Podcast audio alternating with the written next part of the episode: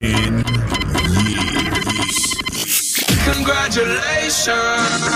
It's the Breakfast Club 10 year anniversary. 10 years. Years of the Breakfast Club. Doing your thing. Doing what you do. And being honest with it. They had a job for 10 years. Everything's Gucci over there. Wow.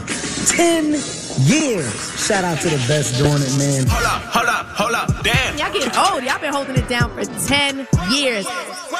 DJ Envy, Angela Yee, and Charlemagne the God. Man, y'all been together longer than some people have been married. I'm proud of y'all. The voice of the culture. Peace, love, and uh, let's go to 20 years. Congratulations.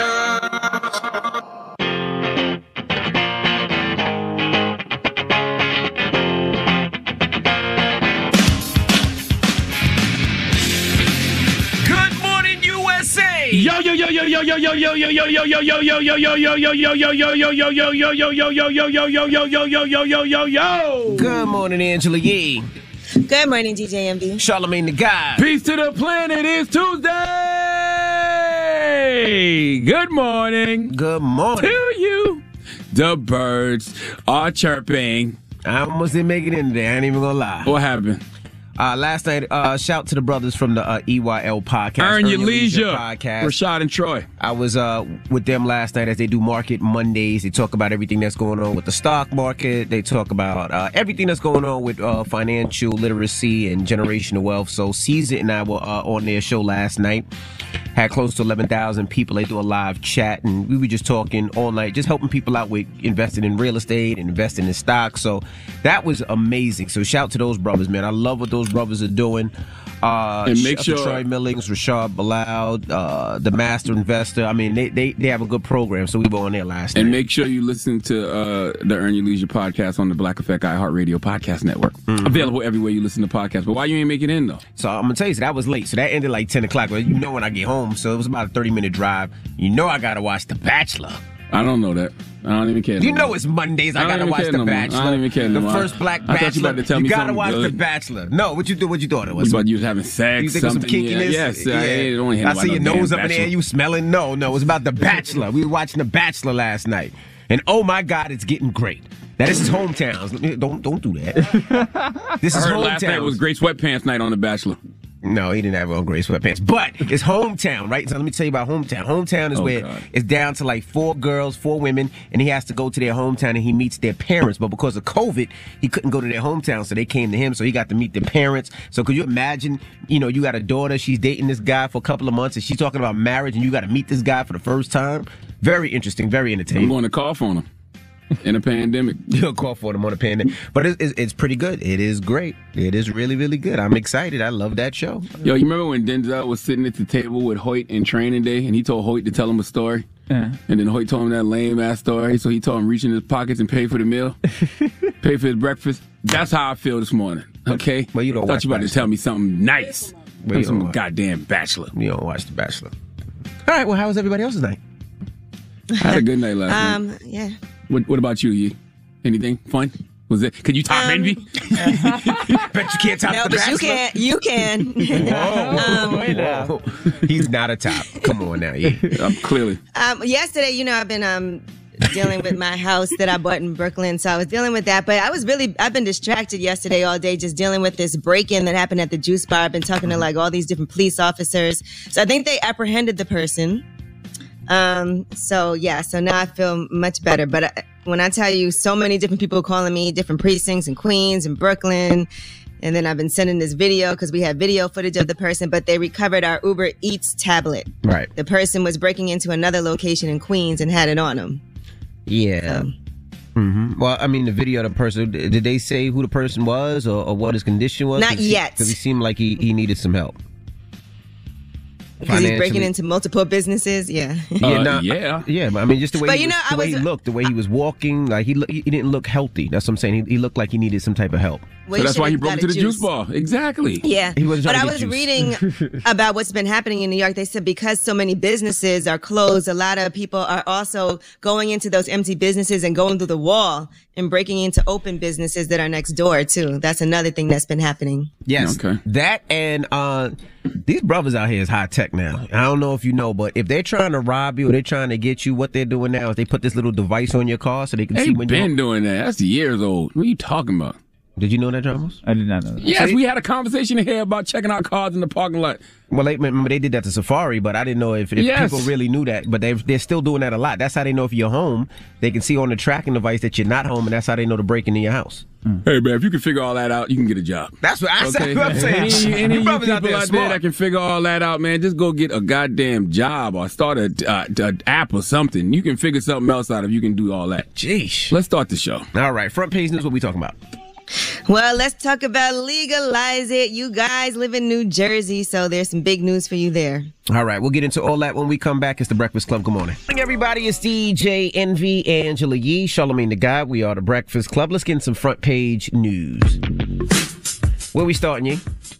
Well, Joe Biden has announced some changes in the loan program that's aimed at supposedly helping small and minority owned businesses. And you know, this looks like something good because we talked about this paycheck protection program ever since COVID started. It's supposed to help uh, with federal assistance for these businesses, but unfortunately, many of those businesses did not get the money. Now, these changes are supposed to facilitate loans for contractors, for self-employed people, for non-citizens who are lawful U.S. residents, and business owners with previous non-fraud convictions.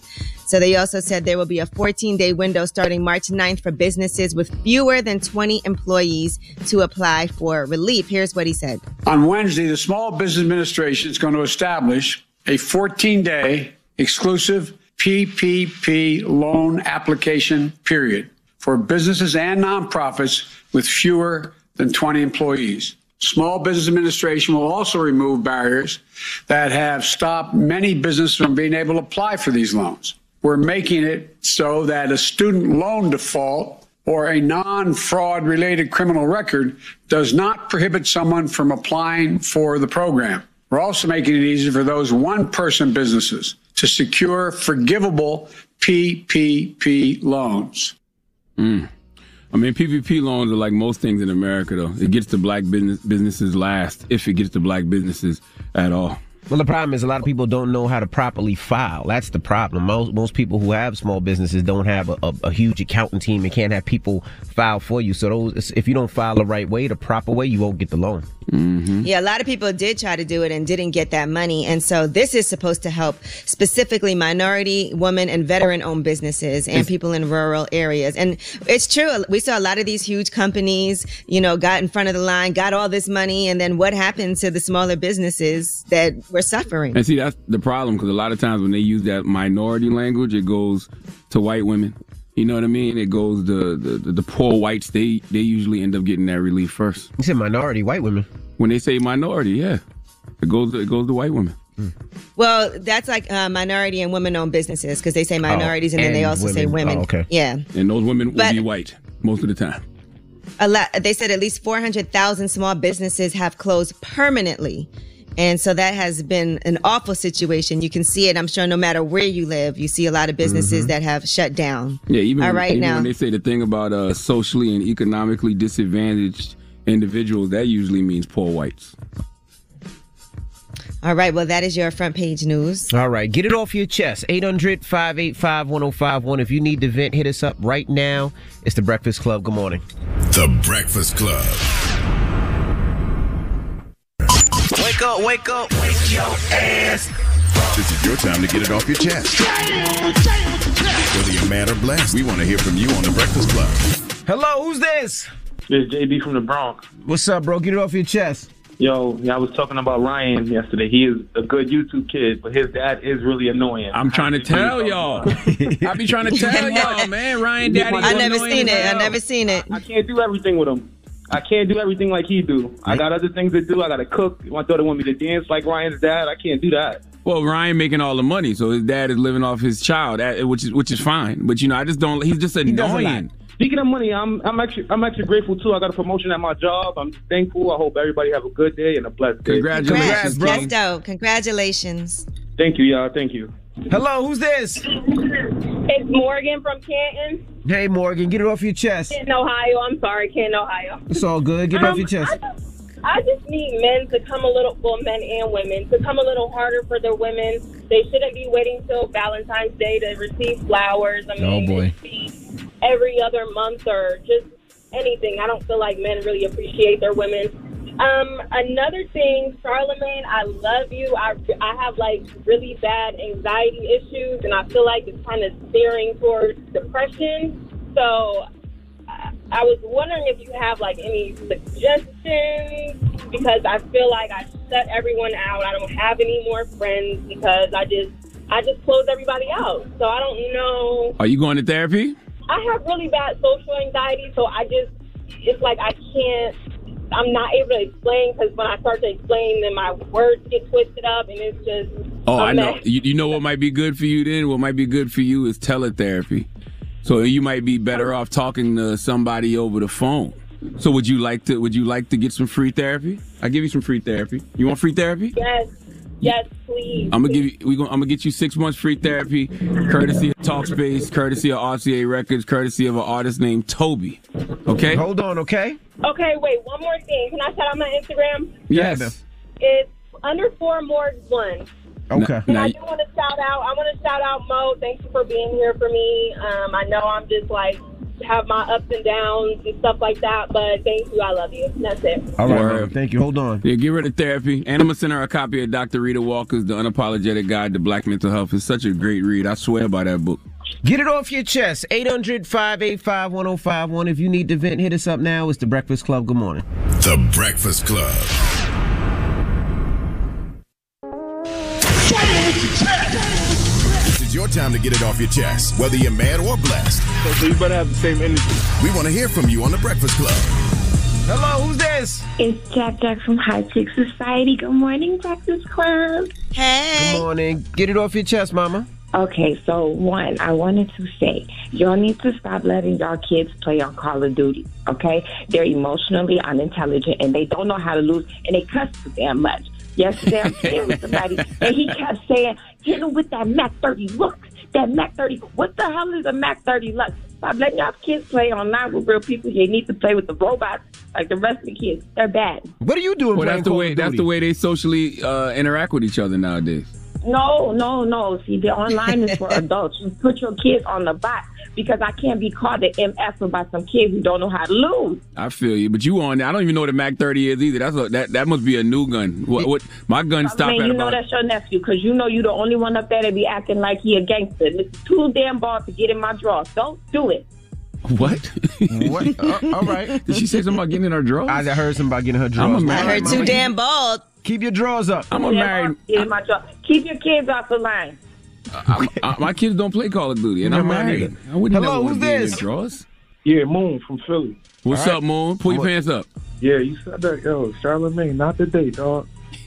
I got some exclusive information, so I was calling because y'all was just talking about the PPP program. Yes, sir.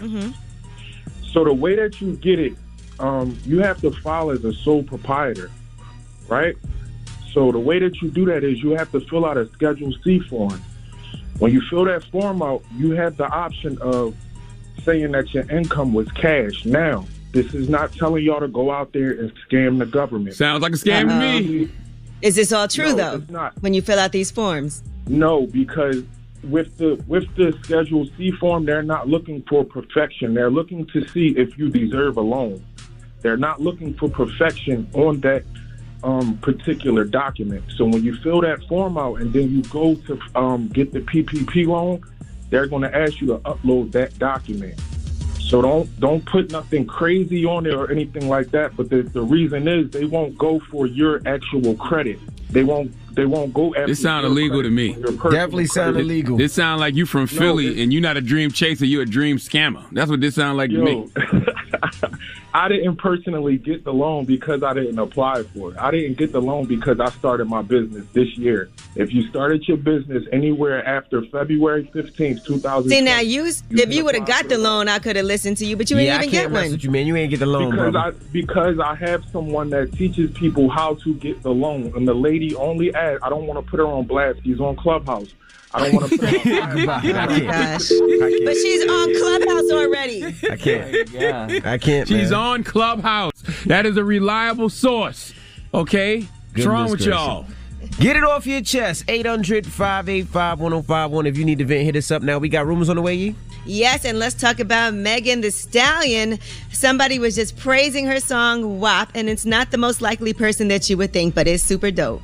All right, we'll get into it next. It's The Breakfast Club. Good morning. The Breakfast Club.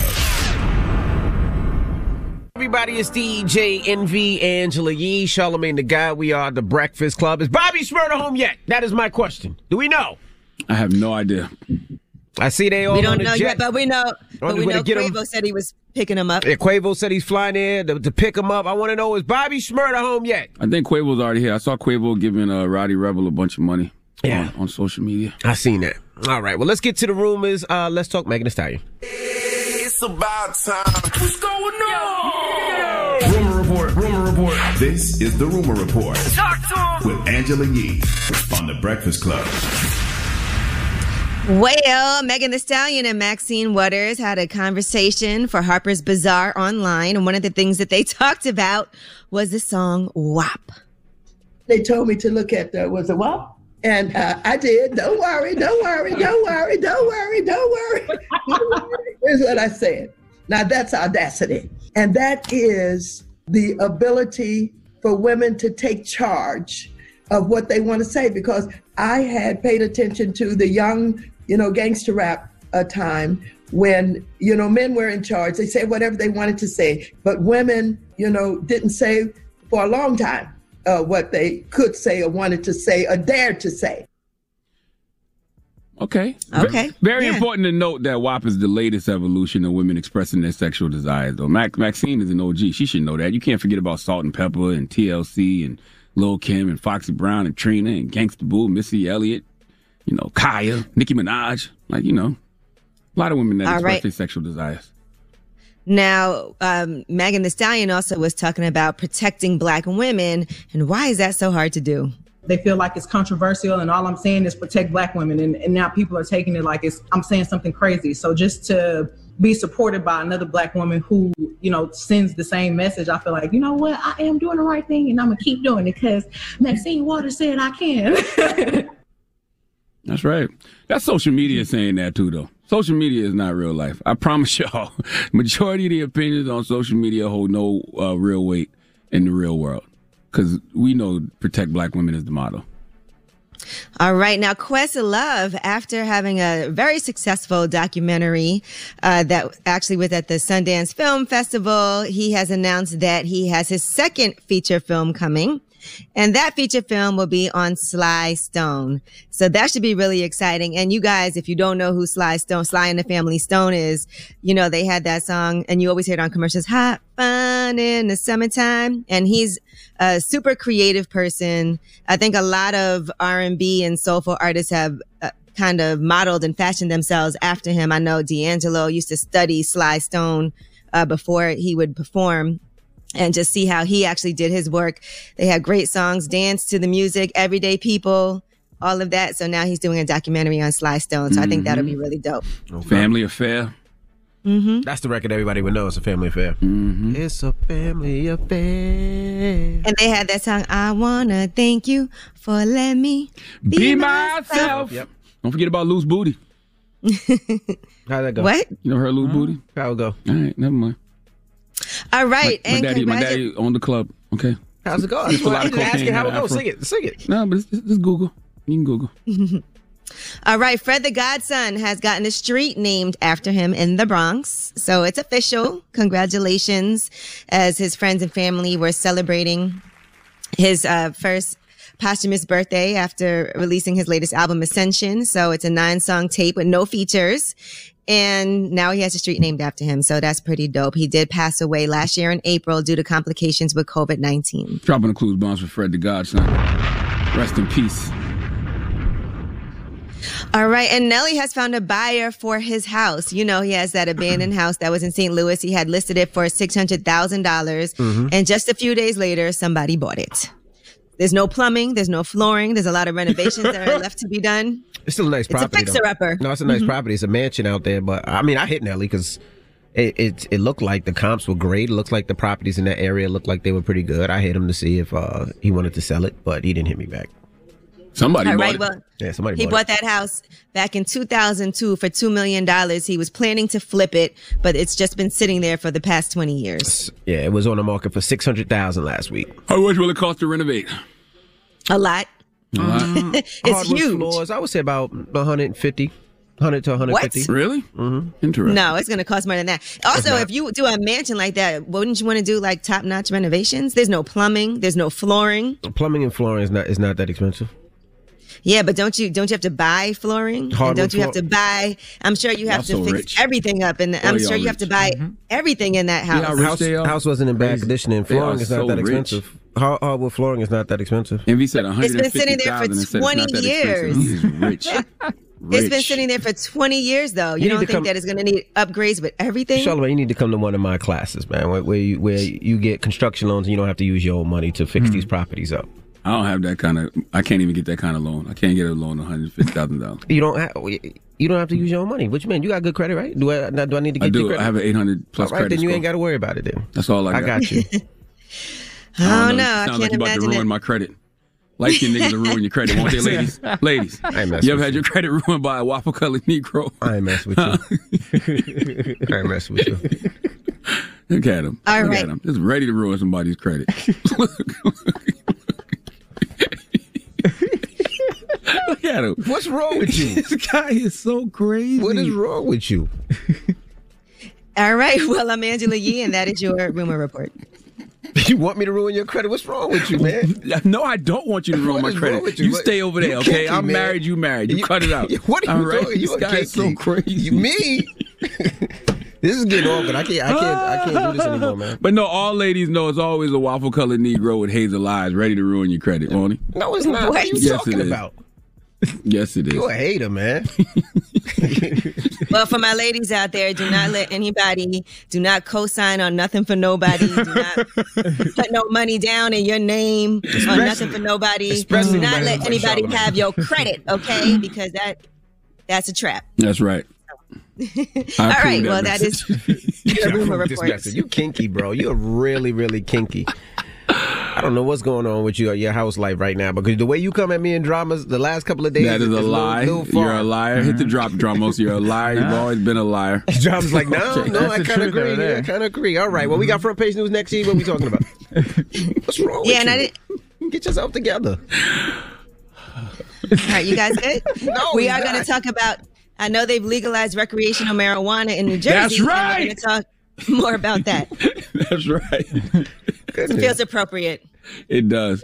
I did have an edible late last night. I'm not gonna lie. And I thought it was- I thought it Something's going wrong right now. I don't know what it is. My goodness. It clearly is not worn off. or maybe I went to sleep and I didn't get the high, but I woke up with it. I'll be okay though. All right.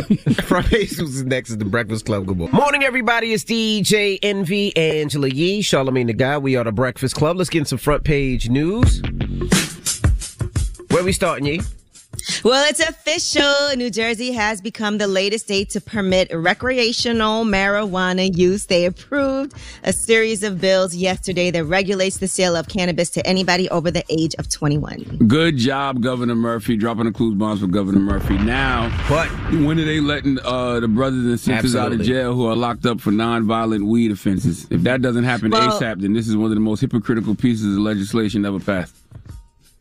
Yeah, it definitely needs to. And I think that's uh, something federally that needs to take place too. But I, thought, way. I actually thought that was the holdup. I thought that they were trying to figure all of that out. That's, what why- they said. They were trying to figure that out. And also, uh, as far as the licenses are concerned, uh, uh, making sure that minorities get the licenses since we've been affected one of the most. Yeah, yeah, yeah.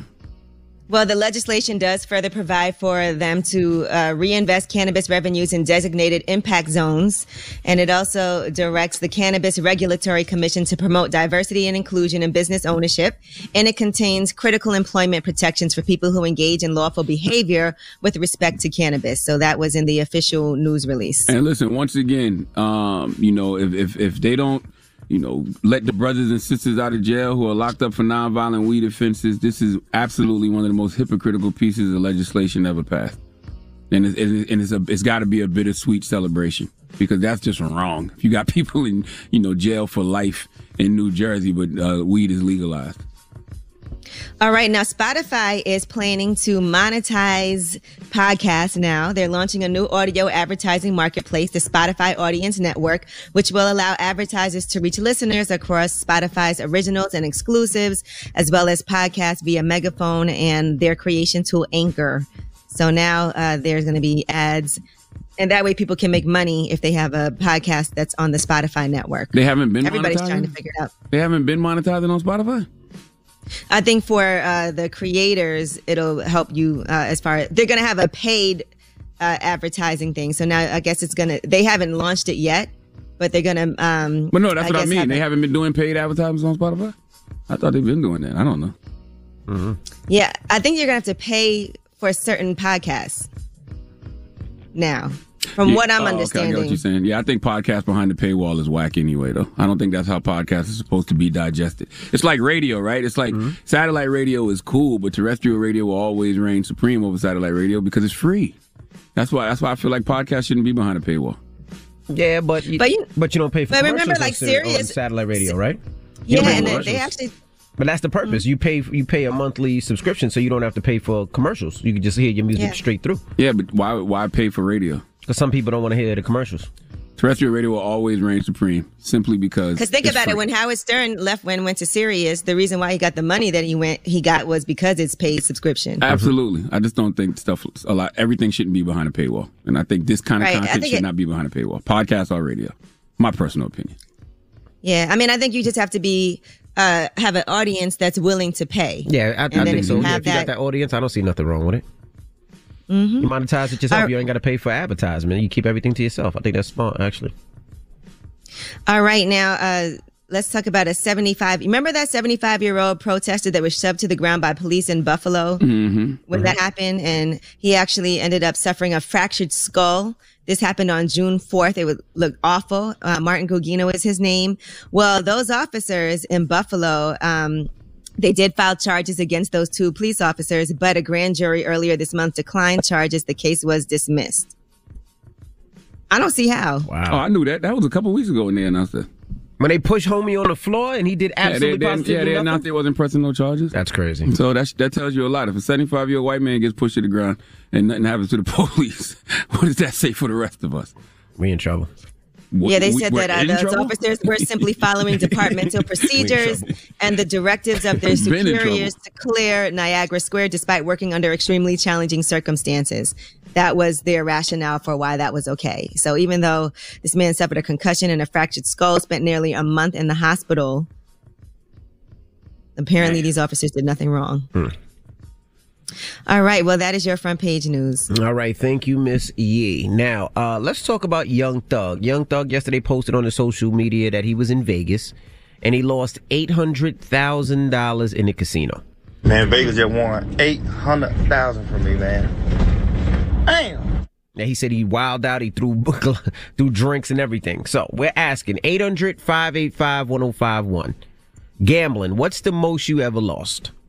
Mm-mm-mm. 800 First of all, I just want to know. I love going to the casino and gambling. I like to play blackjack, Mm-hmm. sometimes roulette. So what's the most you ever rich. lost? Y'all got money to gamble? Well, I think I'm very like. I will talk about it. I have a whole plan and a system of how I gamble when I gamble. Charlamagne? I don't gamble at all. I've been unemployed seven times in my life. Okay, I don't play with my money like that. All right. I won twenty four hundred dollars one time off of one dollar in the um, slot machine. And I'm a Dallas Cowboy fan. What the hell would I be gambling for? Why would I ever bet on them? Yeah, you're right. 800-585-1051. Call us up now. Let's talk about it. It's the Breakfast Club. Good morning. Pull out, pull out, your, pull out your phone. Call in right now. Call me.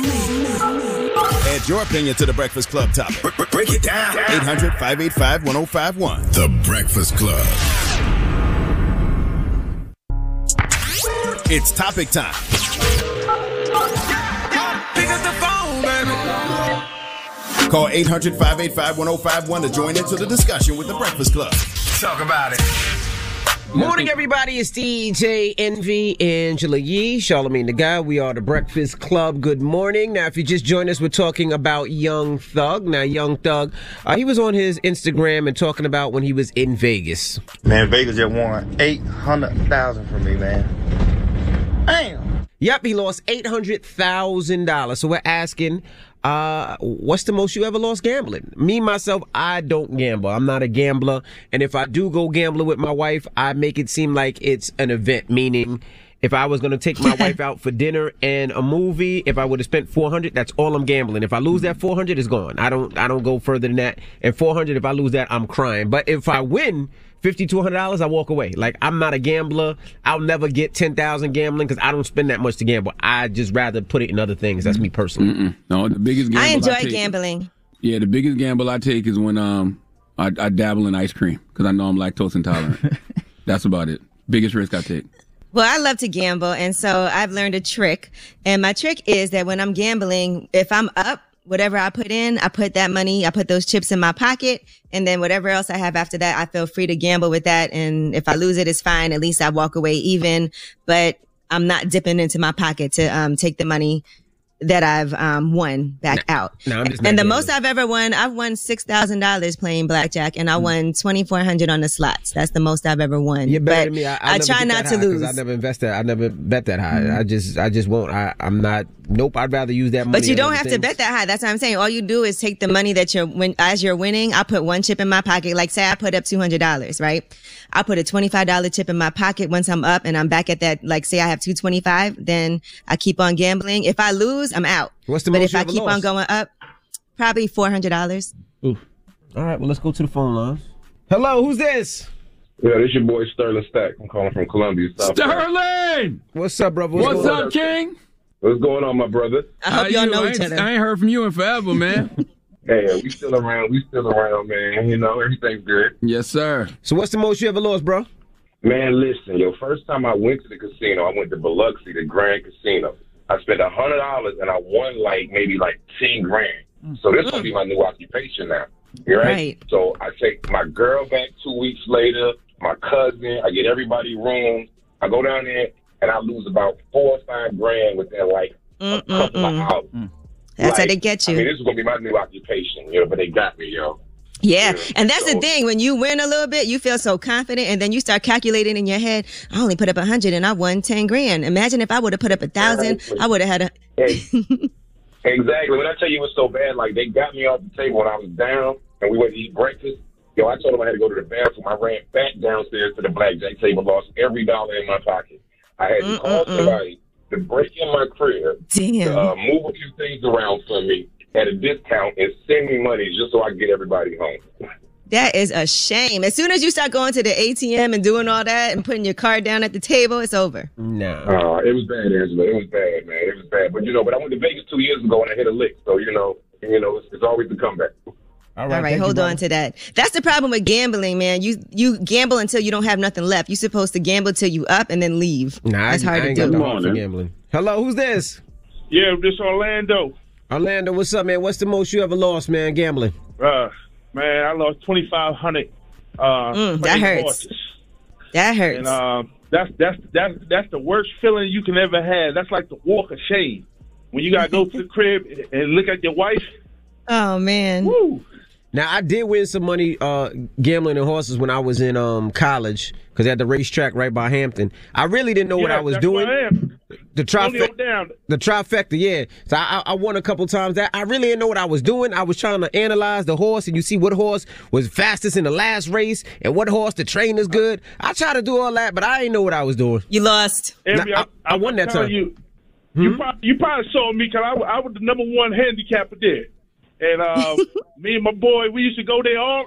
We we stay going there. Yeah, I used to go there. with My, my, say, my brother it is Kevin. what it is. Yeah, I used to go there all the time. I didn't know what I was doing, but it was just fun to see people cheering and stuff. But you the number one handicapper there? Number one handicapper. See, my last name is Gamble, so that's what I did. I, I right. was born and raised upstate New York, Monticello. I'm not mad at that. I enjoy gambling. I enjoy like I would be in the casino. I remember the first time I ever played blackjack, I was there till like seven in the morning. You know they don't have no windows. You don't know what time it is. Next thing you know, you're like, damn, I've been sitting at this table this long. I ain't doing all that. But 800 585 1051, we're asking, what's the most amount of money you lost? Young Thug lost $800,000. What about you? It's the Breakfast Club. Good morning.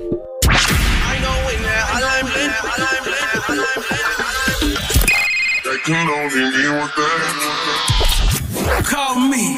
Add your your opinion to the Breakfast Club topic. Come on.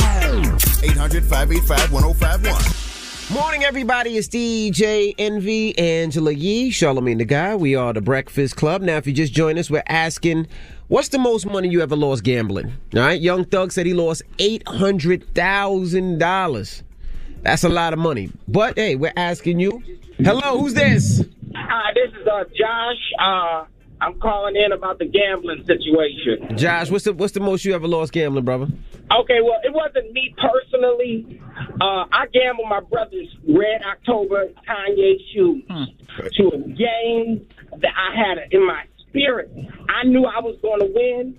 It was the Miami Heat versus Spurs. He should beat your ass, close. man. He should have beat your ass. I, I, I, he did. I mean, well, we didn't. I don't speak in terms right now, but uh, he forgave me. 'cause- Well, he didn't forgive me, but I tried to buy his daughter some Yeezys, and it, didn't- it didn't work out. So we, we still ain't talking. He loved them damn shoes. The Red Octobers go for seven thousand dollars, and you can't get them anymore. And you gambled his seven thousand dollar Red Octobers, and you lost. Damn, I'm whooping your you ass. it- damn, he made it sound worse. It years from now. That ain't funny. You can't even get. He can't even get those again. They seven thousand out right now. They going on. Oh my gosh. What size is he? What size is know he? Oh, he wears size ten. Yes, they go. Matter of fact, there's a bid right now for sixteen thousand dollars. He should whip your ass twice. Mm-hmm. Yeah. Well, you messed up. You, you breaking up a whole thing. Uh, my brother, I hope he not. Li- I hope he hears. Hang me. up, hang up. okay, okay, I'm hanging up. He's like, damn, I can take one ass cutting, but two? You want him to beat me up twice? And he'll, he will beat me up twice. He deserved that ass yeah. whooping. See, that's why I'm glad I'm an only child. I can imagine my brother taking my sneakers that I mm. waited online for that's worth ten grand, and you gamble on the heat. Hello, who's this? Anthony. Anthony, what's up? We're talking about gambling problems. What's the most you ever lost gambling? Eighteen two. Eighteen thousand two hundred dollars. Yes, sir. Playing Oh. what? Playing craps. Shooting Okay, dice. playing craps. Let me ask you this though: What's the most you ever won? I won uh, before the pandemic last year. I won twenty five thousand dollars, and I I went out to Vegas with only a thousand. And I came Okay, back so you up? You still up? You stuck? No, I'm not up. I'm, He said, "No, I'm not no, I'm not. Not by all. See, the, the crazy part, the, I don't even know how to play none of them games. I don't know how to play craps. I don't know how to play roulette. I, all I know is blackjack. I don't know how to play. I, I all I know how to play poker on, on my phone. I don't know none of them games. I know how to play poker too. I enjoy it. I love being in the casino, but they don't give you drinks anymore when you sit at the table. You got to just sit there now. Well, I, I'll tell you this. Last week for Super Bowl, I was out there, and I was at the crab table with a uh, Asian gentleman, and he was shooting fifty thousand dollars a shot. He was winning. He, no, I didn't say he was winning. I said he was shooting. He just said he was playing. That's crazy. and he left the table with three hundred thousand. Good Now he could have been down uh, half a million or a million, but that's what he left with three hundred thousand. I ain't got the Okay. heart for that one. Thank you, brother. You know what the worst is when you're at the table with somebody who doesn't know what they're doing and they mess up the oh, game Oh, for I everybody else at the table. Oh I my hate god, that so much. People like, no, it doesn't matter. Yes, it does matter. it does matter. You got to get up and walk away. Like I can't be at this table with this person. All right. Well, what's the moral of the story, guys? You got to play to win. No. Put that, keep that money in your pocket and invest it. You got to be in it to win it, baby. Stock market is doing okay now. Real estate is great right now. That's all a gamble. There's a zillion and one things you can do. Don't listen to Yee. Nope. And if you don't know how to play, don't sit at my table. And I hate when you guys come at my table smoking cigarettes. Man, You save lose your every shot you goddamn don't money, take. man. Somebody got time to be Make that money. Make that money. My goodness. We got rumors on the way? Yes, and we're going to talk about Meek Mill. He says he has apologized privately to Vanessa Bryant. But first, this happened online. We'll tell you what went down. All right, we'll get into it next. It's the Breakfast Club. Good morning. All right. Well, morning, everybody. It's DJ Envy, Angela Yee, Charlamagne the God. We are the Breakfast Club. Is Bobby Shmurda home yet? Somebody give us some updates. Good morning, Mama Shmurda. Are you asking rhetorical questions, or are you asking questions that you may or may not really know the answer to? No, I don't know the answer. That's what I'm asking. Trust me, when Bobby Shmurda's home, everybody will know. It'll go, it'll be on Instagram. Hmm. Okay, hmm. follow DJ Akademiks. Yeah, Akademiks, let us know. Follow Shade Room. You'll see it. I'm sure. All right, all right, all right. All right. Yeah, you back? You back here? Yes, I'm here. It's going to be a celebration in Brooklyn when Bobby Shmurda gets home this morning, I mean, or this bro- afternoon, or whenever it happens. I mean, let's be clear. Based off the the, the, the laws of hip hop, right? The laws of the street. If snitches get stitches and snitches get, you know, banished and yada yada yada, right? Shouldn't somebody who held it down get celebrated? Absolutely. A- a And I think he will. I think he will. I think a lot of artists saying they're gonna uh, make sure they take care of him. I know Quavo said he's picking him up. I know Thugger Thugger said he got something, and got a bag for him. Young Thug actually he posted me when I said that before, and he said, um, he, he, Charlamagne finally said something right. That's what he said. You guys came a long way. Who? You and Thug? I've never met Young Thug in my life. Well, you said he was going to torture you one time and tie you up at one time, but then he Yeah, and then didn't you guys speak and he said he wanted to come on the show? No, I never spoke. They to never him. spoke. He did. I But he, did. did- he wanted to come on the show. Yeah, yeah. But you guys came a long way. The torture, torture. was- That was cool. That was a good time. That was a good time. What was that 2016? Yeah, 2016. Mm-hmm. Yeah, he really. Charlamagne, we're gonna tie you up and torture you, boy. You've heard that before. Huh? Shut up. All right. Hog tie. I don't even know how to hog tie. Hog tie. My goodness. All Don't right. threaten me, right? We got rumors coming up. Yes, and we'll be discussing a new podcast that Barack Obama is doing. It feels like an unlikely pairing. All right, we'll get to it next. It's the Breakfast Club. Good morning. It's time, time, time. She's spilling WWPR FM HD1 New York. iHeartRadio station. Angela Yee, Charlamagne the God. All right. Well, Vanessa Bryant was on Instagram and calling out Meek Mill over the line that she had an issue with. People thought it was disrespectful to Kobe Bryant. Here's the line. And if I ever like, I'm going out with my chopper, it'd be another Kobe. All right, and we had a whole discussion about this up here on the Breakfast Club. I said, mm-hmm. I'm sure Vanessa Bryant has, she's been very vocal about how she feels about people even posting tributes to Kobe Bryant at this time. So it did feel insensitive because she's been vocal about it. She has her daughters, you know, who also are seeing all this, and I'm sure they're aware and listen to Meek Mill. So she posted, Dear Meek Mill, I find this line to be extremely insensitive and disrespectful, period. I am not familiar with your music, but I believe you can do better than this. If you are a fan, fine. There's a better way to show your admiration for my husband. This lacks respect and tact. And that's how she felt about it. Well, nothing to say if Vanessa is offended. If Vanessa is offended, the only thing you could do is apologize if you Meek Mill, right? Mm-hmm. Right. So then I don't know if this was just bad timing, but he posted on Twitter, I'm going back savage in this ish. F your feelings. I don't think we are on the same signal, y'all. I don't see what y'all see. I be looking at the net laughing like I did what? I say random ish all day on social. It becomes a trend to hate on me every once in a while, but I feed off that ish. I'm a beast, literally. I'm gonna stay on this 100M chase to feed the kids. I'm a dip from the crowd and stay in the VIP. And then he said, I apologize to her in private earlier today, not to the public. Nothing I say on my page directed to an internet viral moment or the family of a grieving woman. If you care about someone grieving, change the subject. Now that's a long ass tweet. First of all, was that was a few different tweet? tweets. Oh, no, okay, it was okay, a few okay. different ones. Well, let's go back to what you said initially. So after Vanessa tweeted that, he tweeted out, "I'm going back savage mode. F your feelings." Yeah, but we don't know if that was necessarily Hit towards Homer that. Simpson. Hit Homer Simpson. John. Come on. We don't know if that was necessarily Hit Homer Simpson. Hit Homer. Towards that. Come on, Meek. Come on. I refuse to believe Meek is that clueless. He might not have seen that at the time. He might have been still going yeah, at six, yeah, yeah, uh, yeah, six yeah, nine. yeah. I gotta, I gotta shoot Meek some bell. Meek's emotional IQ gotta be way higher than that. I refuse to believe he saw what Vanessa Bryant said. No way. And then tweeted that. I don't, I don't believe that. Can't even be a possibility. You know how some comics got great comedic timing? Mm-hmm. Meek is the opposite of that. Meek just pops in at the wrong time, and we end up laughing at him instead of, you know. Yeah, that was towards six nine and some other street stuff. That there was I- no I way. refuse yeah, no way. I refuse. Not me. I refuse no. But I do feel in this particular situation, Vanessa Bryant's been very vocal, even saying, I don't want, please don't post anything from the accident, even not wanting anybody from the NBA to do tributes uh, this year, just because she said it just hurts too much.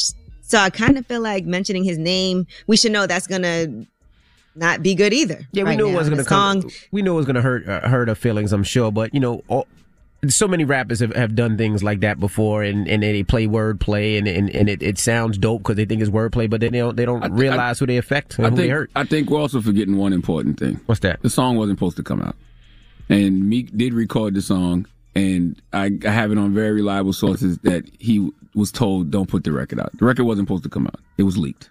So let's be let's be clear on that too as well. Right. Mm-hmm. I would have probably just said that then. And I also feel like, you know, publicly people heard this and it, it made the rounds. So why not just say, I want to apologize. The song wasn't supposed to come out. Well, I thought he did say it was I, leaked. I just think don't that's a simple, that's just a Yeah, I simple yeah, he did say that. I thought he Yeah, did yeah, say he it did was say it leaked. was leaked. I, I think he did say it was leaked.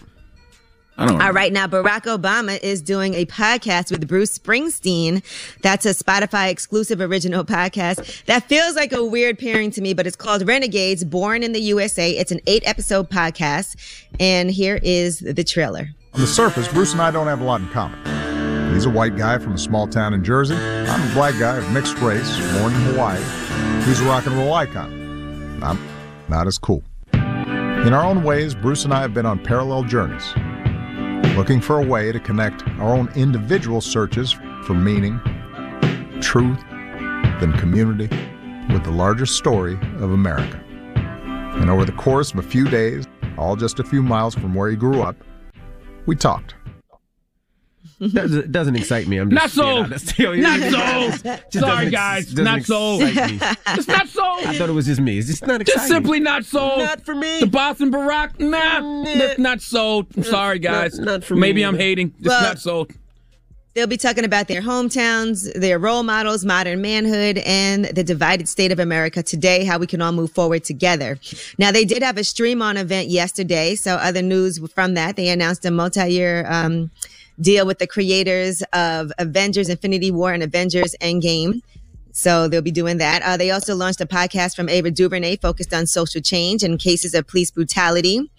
Uh, a few different things that they announced Now, I'll on that. Also, this. like we said earlier, they're also testing the ability for podcasters to earn revenue through paid subscriptions for fan only content on the platform. Now that that that Marvel stuff you mentioned, and uh, I know you said A was doing like a documentary stuff like that. I'll pay for. I'll pay for like scripted audio content. You know what I mean? Stuff that is that that's like movies and TV shows, things of that nature. But just regular podcasts, no. They also did a Warner Brothers DC deal for original spodca- uh, podcast that'll include stories about characters like Superman, Lois Lane, Wonder Woman, Joker, Catwoman, Would the never pay Riddler, Batgirl, Harley Quinn. I would never pay. DC's trash. I'm a Marvel guy, but Who's I would DC? pay for Marvel. What is DC? Everybody that you just named. I might pay for Joker and Harley Quinn. I like Joker and Harley Quinn. All right, Lionel Richie has a new bet. Well, not new. He's been dating this girl since 2014, but they were trending yesterday. And the reason why his girlfriend Lisa Parigi, like I said, they've been dating uh, for seven years now. She's 30 years old and he is 71 years old. So Yeah, people all were reacting So she was to their nearly. 23? When he was Mhm. what, 65 somewhere around there? Yeah. Yeah, there Lionel. you have it. Ain't no all night long when you're 70 something years old and your girlfriend 30. Ain't no all night long. Jesus Christ. You're gonna need some blue chews, some Blue gas station pills, Viagra, Viagra, Prayer. Levitra, whatever that thing's called. Prayer. Sheesh. Right. right, Cat Daddy. A lot of women like Lionel Richie, though. Yeah. Yeah. Oh, really? Yeah, a lot of women love Lionel Richie. I didn't know. I mean, I don't know. Women You smoke guys Smokey. Robinson. They call him. Cat Daddy. they do. So I guess he I, understands. I had no idea. I didn't know. So I guess he understands because his, his daughter was what 19 dating a 35 year old. So I guess it, it makes sense. He understands. He's, he's cool with it. 70 and 30 is crazy. It ain't even crazy for him, though. It's just like, I'm looking at her like, why you want this 70 year old man? Why you hating? I don't know, man. Wow. Yo, you are Why can't I know, like, I'm not going to be 70 one day. Who knows what's going to happen in life? they be dancing on the ceiling? Yeah, that's right. Drop on the clues bomb for Lionel Richie. There you your go. life. Now, y'all know his knees is gonna be hurt. They ain't gonna be dancing on the ceiling First of all, he ain't got no business on his knees. It should be all back action for Lionel Richie. Okay? All Lionel right, should be laying well- on his back the whole time. Be on some women's empowerment. You take control. you know what I'm saying? You- that's what you do. that is your rumor report. Wow. All right, Lionel Richie. I ain't mad at him, though. All right. All right. Who's your old ass giving a donkey to? Um, oh, Eric Spencer. Eric Spencer needs to come to the front of the congregation. I like to have a word with him. I did take an edible last night, but it was only because I couldn't sleep. But I think I took it way too late. What time did you take it?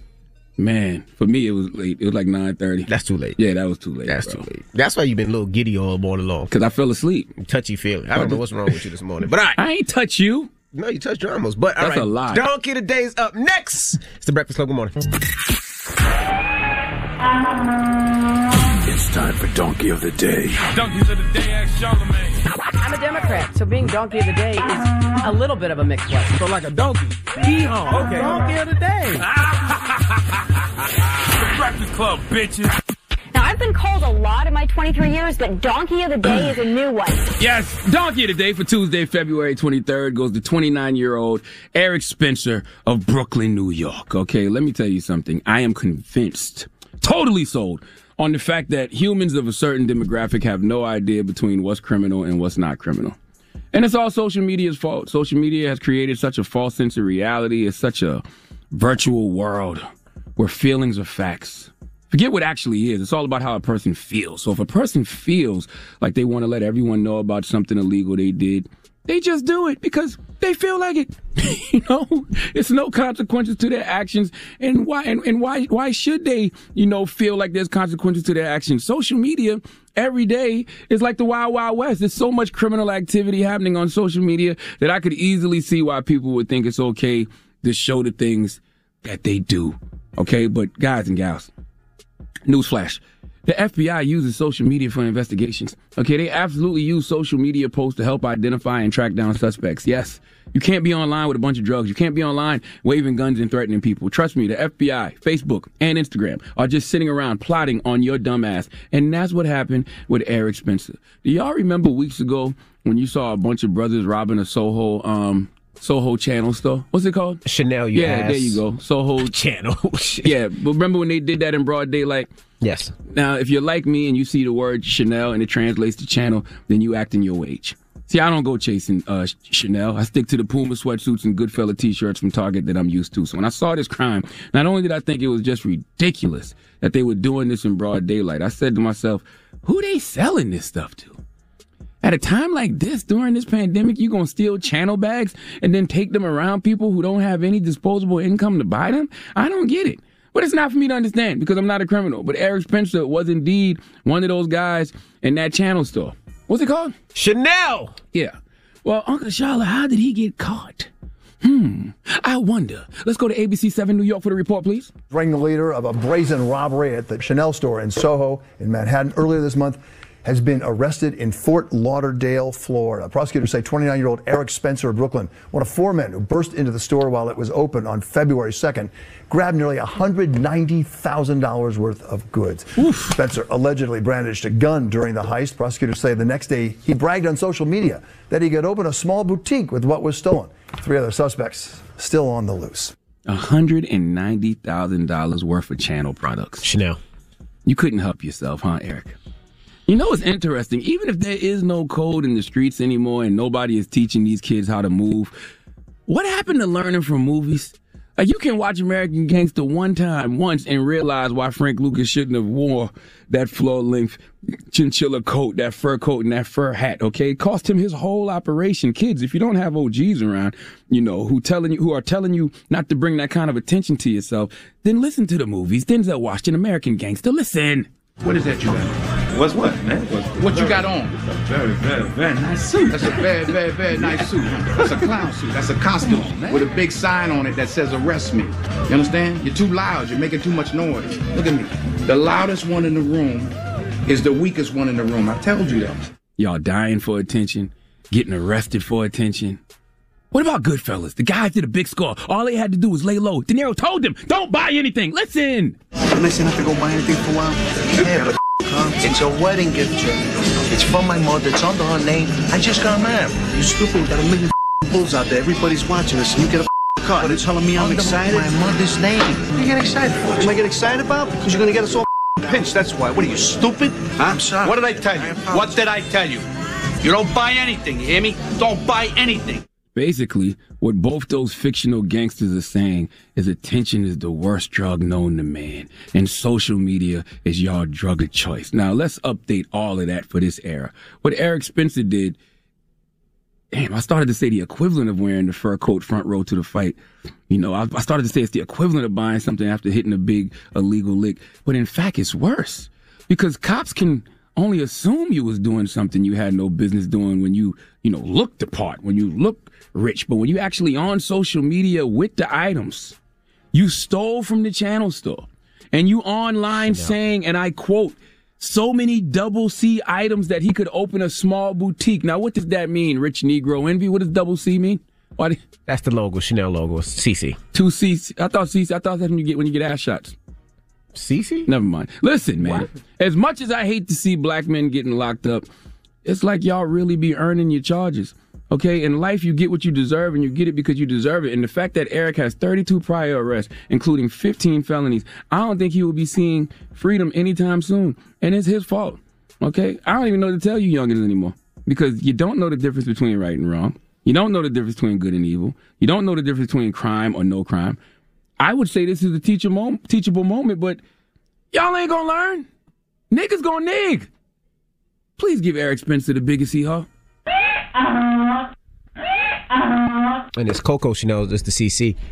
Um, I'm gonna tell you what happened. I didn't hear the end of it. Can we play Guess What Race It Is? You know good and well. okay. All right. Listen, I'm gonna tell you something though. The reason this dude got caught is because Envy didn't do 12 days of Christmas this year. If Envy would have did 12 days of Christmas this year with Gia, he'd have bought all them channel bags. And they Chanel.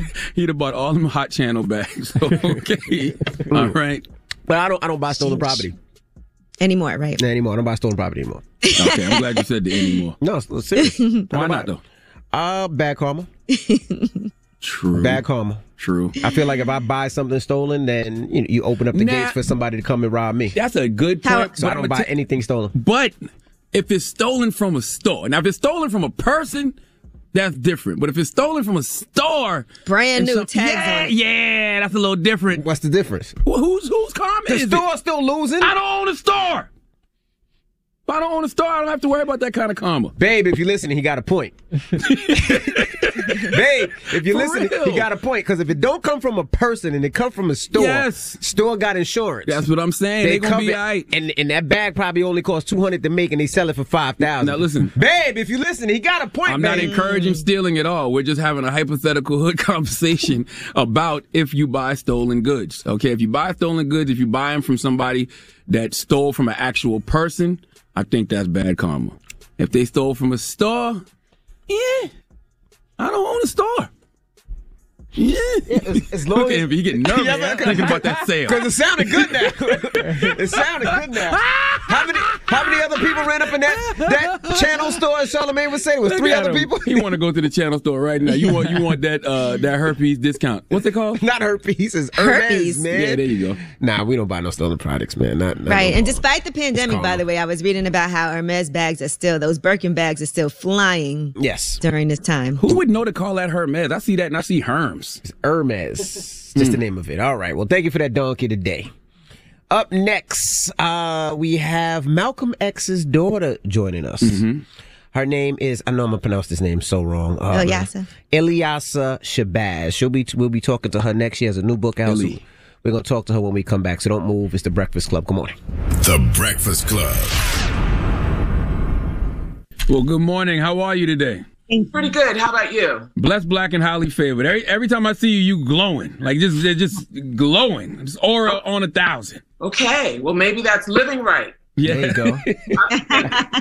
absolutely. Well, we obviously are here today to talk about your young adult novel, The Awakening of Malcolm X. And there's been a lot of new developments also, just, you know, as of late. I saw this letter that was released from Ray Wood, the uh, officer, FBI agent that went undercover that actually framed and was responsible for Malcolm X working in conjunction to get him assassinated. So, what is, what were your thoughts when you saw that? Well, uh, Angela, I can say that I'm just as curious as you are uncovering the truth. We always wanted to know what the truth was surrounding my father's um, assassination. We know that he posed, a, you know, great danger, and so it's, you know, we're we're just as curious as you are to uncovering the truth. Absolutely. You know, I, I It must still be difficult to hear all these things coming up too, because that's your dad. You know, for a lot of us, he's a hero and he's such a a great figure to us. But for you, that's your father. So I know it's not easy to have to hear these things coming back up over and over again. Well, I think whatever you do in the dark always comes to light. And, you know, immediately I th- think of my mother.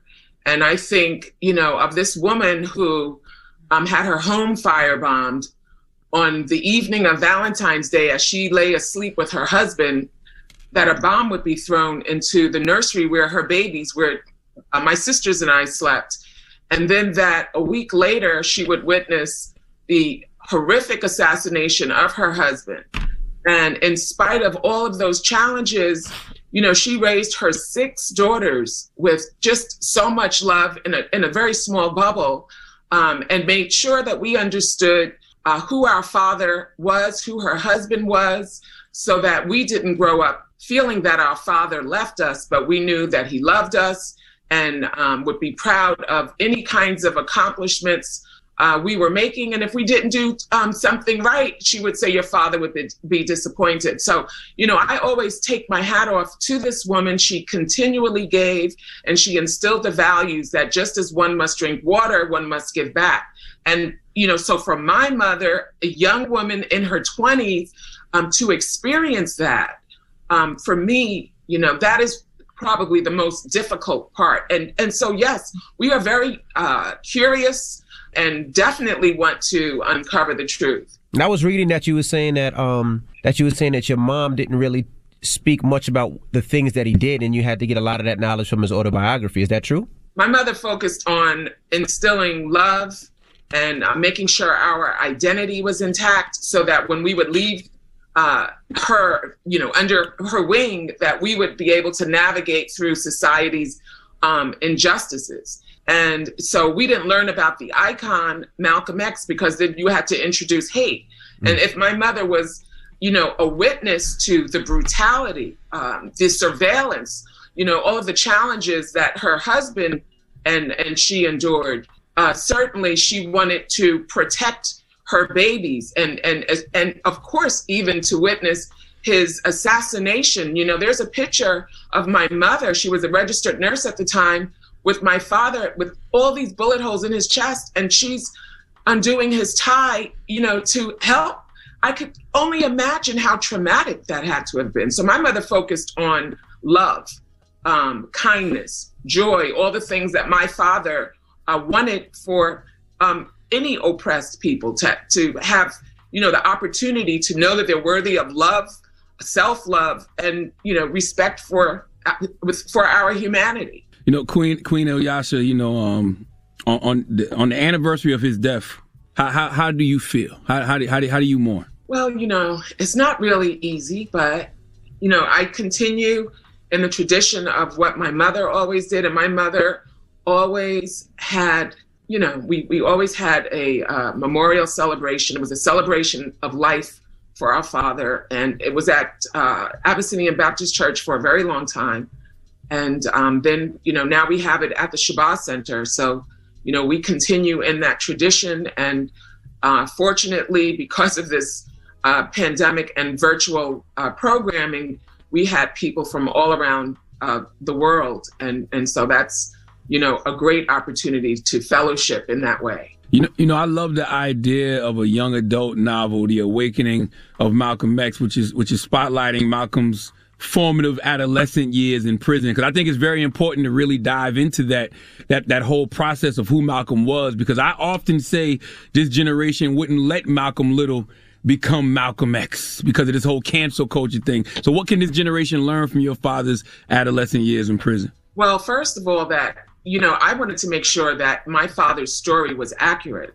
Mm-hmm. That his father was the chapter president of the Marcus Garvey movement, the Universal Negro Improvement Association in the 1920s, which commanded millions of followers worldwide. That his mother was the recording secretary for this organization, and that his family was targeted, and that his father was lynched by the uh, white, the Black Legion, which was a splintered group from the KKK, and that his mother was put into an institution. His father purchased land that was reserved for whites only during the height of Jim Crow. Mm. And once they lynched his father and put his mother away and separated Malcolm and his siblings, they took the land.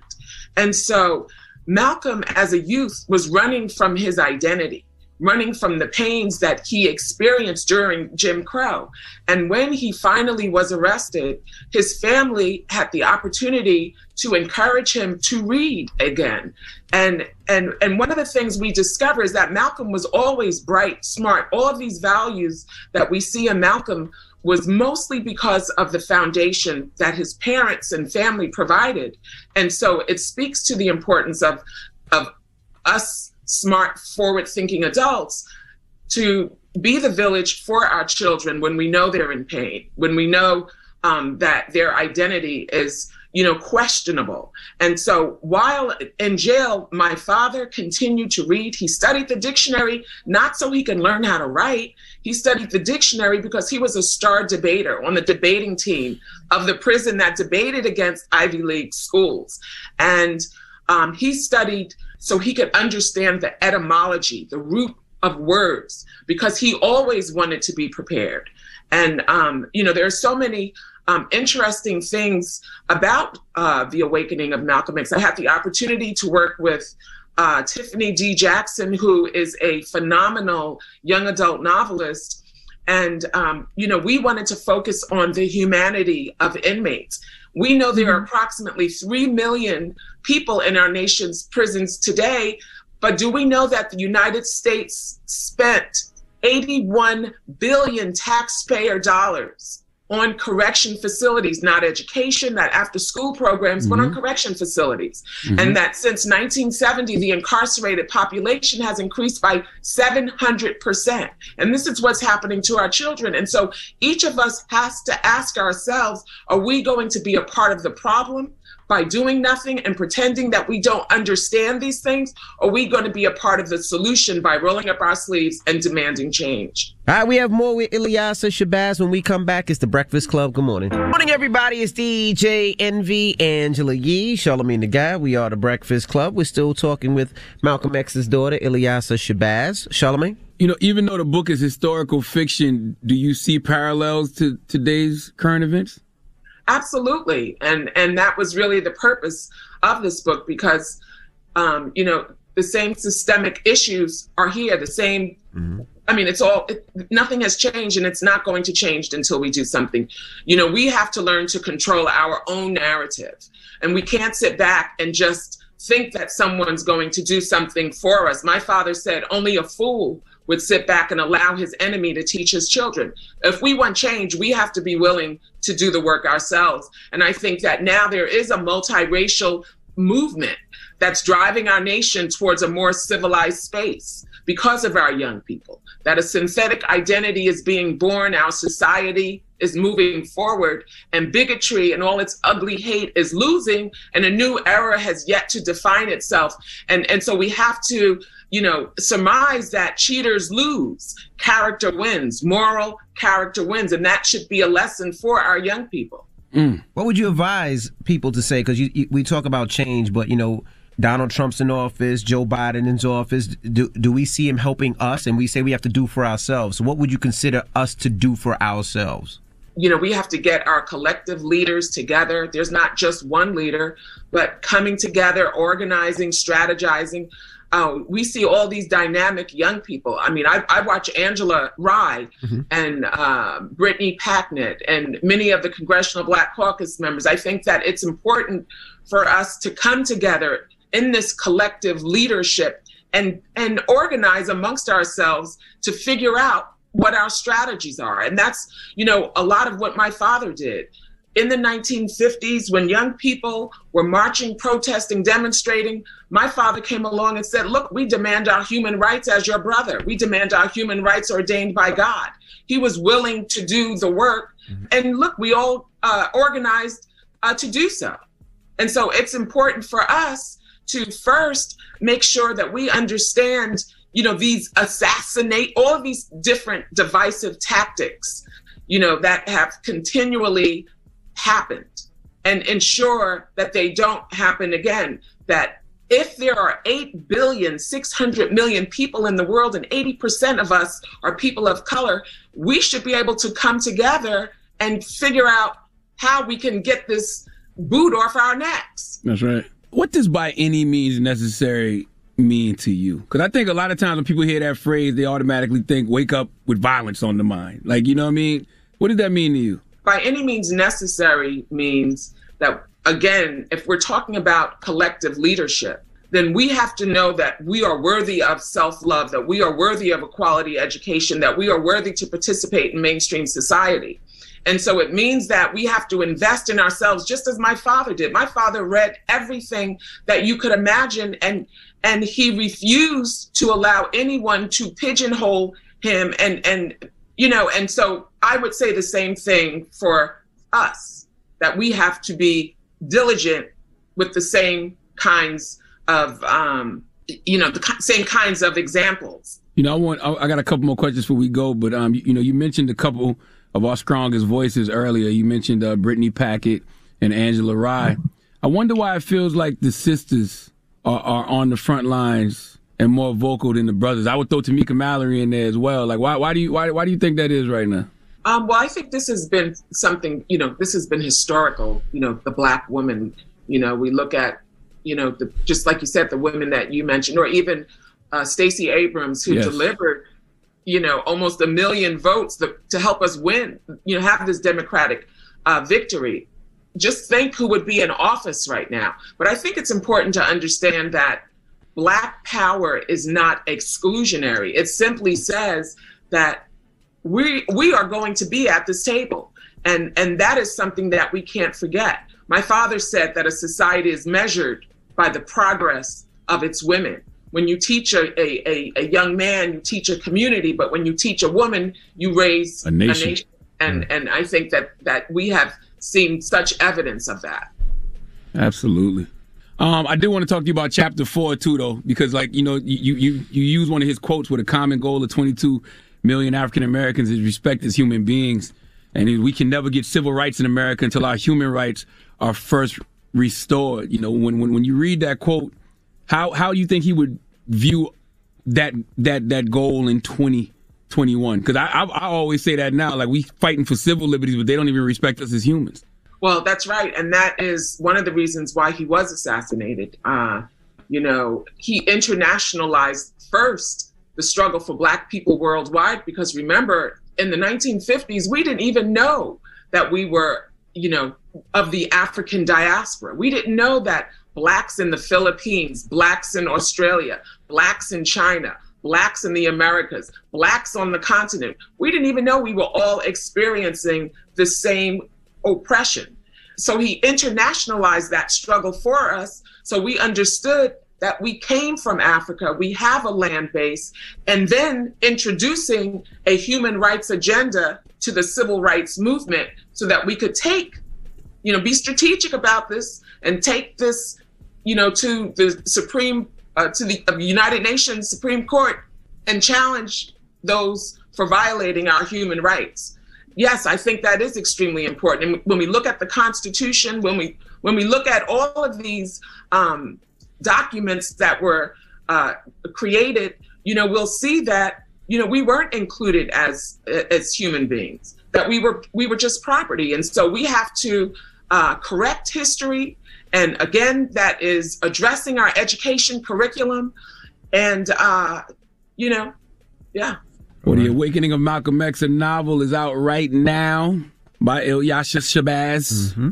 Yes, amazing read, though. I really did enjoy reading that. I was like, um, I think for a, a lot of uh, kids in school or even like somebody my age, you know, it was an it was a great read. So, and listen, you know, every time I hear myself on the radio or or doing some kind of interview, I sound like I'm so I'm I'm just being so passionate. And in retrospect, I always say that I want to, you know, tone it down, but it's difficult to tone it down when we look at these, you know, horrific conditions that we are forced to live. And I just hope that all of our young people, you know, remain strong, remain focused, that you don't look at these or don't fall for these divisive tactics because at the end of the day they it, you know they are just that they're divisive and they prevent us from accomplishing our goals and it is extremely important with all of those uh, great people that we have all those shoulders that we stand upon that we are able you know to to win that's right. Well, thank you for joining us so much, man. And we appreciate you and, and everything that you're doing. And pick up her book right now. And thank you. Thank you so much. Thank you very much. The Breakfast Club. Ah, ah, ah. Let's get to the rumors. What? Somebody's home. Listen up. It's just in. All the gossip. Gossip. The Rumor Report. Gossip. gossip. With Angela. Angela Yee. It's the Rumor Report. The Breakfast Club. What are you doing, Envy? Ah, Um, Bobby Shmurda is officially out of jail. Pay I know there were a lot of false alarms for months, and people were saying he was about to get out, and we were like, okay, let's wait till he's really home. But he is officially out of jail. So congratulations to Bobby Shmurda. Everybody's excited. We seen the footage of them in the private jet going, and then we saw we saw him on Facetime. So now he's out of jail. Happy for that brother, and I hope he gets rewarded for him doing what they say people should do in that situation. He didn't. He didn't snitch. Nope. Right. He did his time like a G. So I want to see how uh, hip hop street culture rewards him for that. I wonder if he's still signed to Epic Records or did they release him when he got locked up? Because I'm sure whoever when he gets home, he's gonna have a big bag. Some label's gonna be offering him a lot of money to do a deal, and and I hope he gets all that money. 100%. All right. All right. Well, welcome home, Bobby Shmurda. Now let's talk about this high school football player. He was uh, talking trash to Cam Newton. That video went viral. You're a free agent, Rick. You're a free agent. You about to be poor. I'm rich. You about to be poor. I'm rich. You about to be poor. I'm rich. You're a free agent. You're a free agent. I'm rich. He's still a free agent. Where your daddy is? Let me talk to your dad. Let me talk to your dad. I don't. What you mean that was? It wasn't funny. It was That's not hilarious. funny. That's not funny. It was hilarious. That's not funny. Okay. You at that that man's camp, man. That man put on a camp to teach you young men how to play football and, and to better yourselves. And you talking about you about to be broke. I felt sorry for Cam because I was that child. Okay, that, Oh, that inner, that, that inner child still exists within me. I don't care how much See? money you got. I don't care who you are. You gonna get these bars. Okay, and Cam hit him with the wrong comeback. That rich, I'm rich bit. That don't work on a human who's securing himself at all. He went the right route. Where's your daddy at? Now I'm a, But, but what if I ain't got no daddy? You trying to play me? You know what I'm saying? Well, That's why young boy that turned football up player on it. did Right? You know I ain't got no apologize. damn daddy. Where your uncle? I don't know. The Seth Owens apologized. He said, first and foremost, I want to express my deepest apologies to Cam Newton, my entire organization, my coaches for my actions at the tournament this past weekend. I did not intend for it to get as far as it did. First, I would like to start off by saying my parents never taught me to pe- be disrespectful to people. As a football player, I let my competitive side get the best of me and it was a huge mi- miscommunication. So he said that he uh, realizes a lot of people took it as disrespect. I never meant to humiliate and let anyone down. And he said he's very appreciative for even being allowed to be a part of that community. What Cam should have said to him was, "Look, young king, you here at my camp because you want to be in the positions that I've been in. Yes, I'm a free agent now, but don't forget, I, I forgot more than you've ever learned. Okay, I'm a Heisman Trophy winner. I got a national championship. I was the number one pick. I won an MVP in the NFL, and I went to a Super Bowl. On top of all that, I'm rich. You're here because you want to accomplish a quarter of what I have. But That you're about to be unsigned now. But you're about to be unsigned now. That don't take away nothing I've done. You ain't And- got no and- team and now. That don't take away nothing I've right, done. why are y'all pretending to argue like that? And you're here because you want to accomplish a quarter of what I have. And guess what? You will if you shut the f up and listen. But watch the videotape. You see how nice I get. Oh, and here's a, a update. Um, yes, Bobby Shmurda is still signed to Epic. They are, yes. So Sylvia, Epic Tracy, you that they're fast? all there. Mm-hmm. wow, Epic's listening. Good morning, Epic. Good morning, Good Bobby. morning, Tracy. Good morning, Sylvia. Good morning, Bobby Shmurda. Well, I, I, I, we'll, we'll shout out Epic once we see how much how much bag they give uh, Bobby Shmurda. You know What's what the saying? bag they Bobby, give on when Bobby tell us it's okay, and Yeah, he got the bag. then then we we'll him out? Epic. Okay. You know I love you though, Tracy. Well, at least they didn't drop him that whole time, right? That Mm-hmm. happens, and I'm sure they were supportive. yeah, you hold on to it. It's like stock. You hold on to it. it's gotta That's come- gotta bounce back to sometime. it. That's all. Well, welcome home, Bobby Shmurda. All right. Well, that is your rumor report. All right, thank you, Miss Yee. Let me shout out to Earn Your Leisure again. Uh, last night I was on their podcast. Well, not their podcast. They do uh, what do they call Motivational it? Market- Mondays? Market Market Mondays. Market, Market Mondays, Mondays. where they talk Mhm. about everything that happens in the stock market. They bring up different people to talk about different things. So Cesar and I uh, stopped by there yesterday to, to to break down some real estate stuff and talk about this seminar that we're doing on the 14th in Atlanta and just to, just all the, the the love that we got last night. I want to say thank you to those brothers and I love what those brothers are doing. So definitely check out their podcast. You can listen to it on the Black Effect iHeartRadio podcast network. Mm-hmm. Available everywhere you listen to podcasts. All right. Now, uh, let's get to the mix. Revolt, we'll see you tomorrow. Let's go. Morning, everybody. It's DJ Envy, Angela Yee, Charlamagne the God. We are the Breakfast Club. It's Black History Month. What we doing today? Man, I want to take the day to salute my partners, you know what I'm saying? My personal partners and business partners. Three brothers who I highly respect because I've really seen each one of them grow from the ground up. They are truly making black history right now. I'm talking about Carlos Miller. I'm talking about Chico Bean. I'm talking about DC Young Fly, collectively known as the 85 South Show. Gotta salute uh, Clayton English as well. Um, these brothers have amassed over 300 plus million views on YouTube independently, and they are a movement by themselves, but they are a force when they are together. They had Stunna 4 Vegas on the show this week, and he described them as this. This is like white people Ellen, bro. What? You mean to tell me this the hood Ellen? Ellen, bro. My mama used to watch Ellen. My mama watched The Trap. Nigga, that's what I'm telling you. she watched 85 South. But every week this shit get better and better. It's like a soap opera. You don't know how deep the trap matrix goes. That's right, the Hood Ellen, right? But you know, uh, not only are they great to watch on YouTube, there is nothing like an 85 South show live. Okay, since it's Black History Month, let's throw to their ode to black women, black queens, titled "Black Women of Magic." The Breakfast Club presents a new Black History Month legend.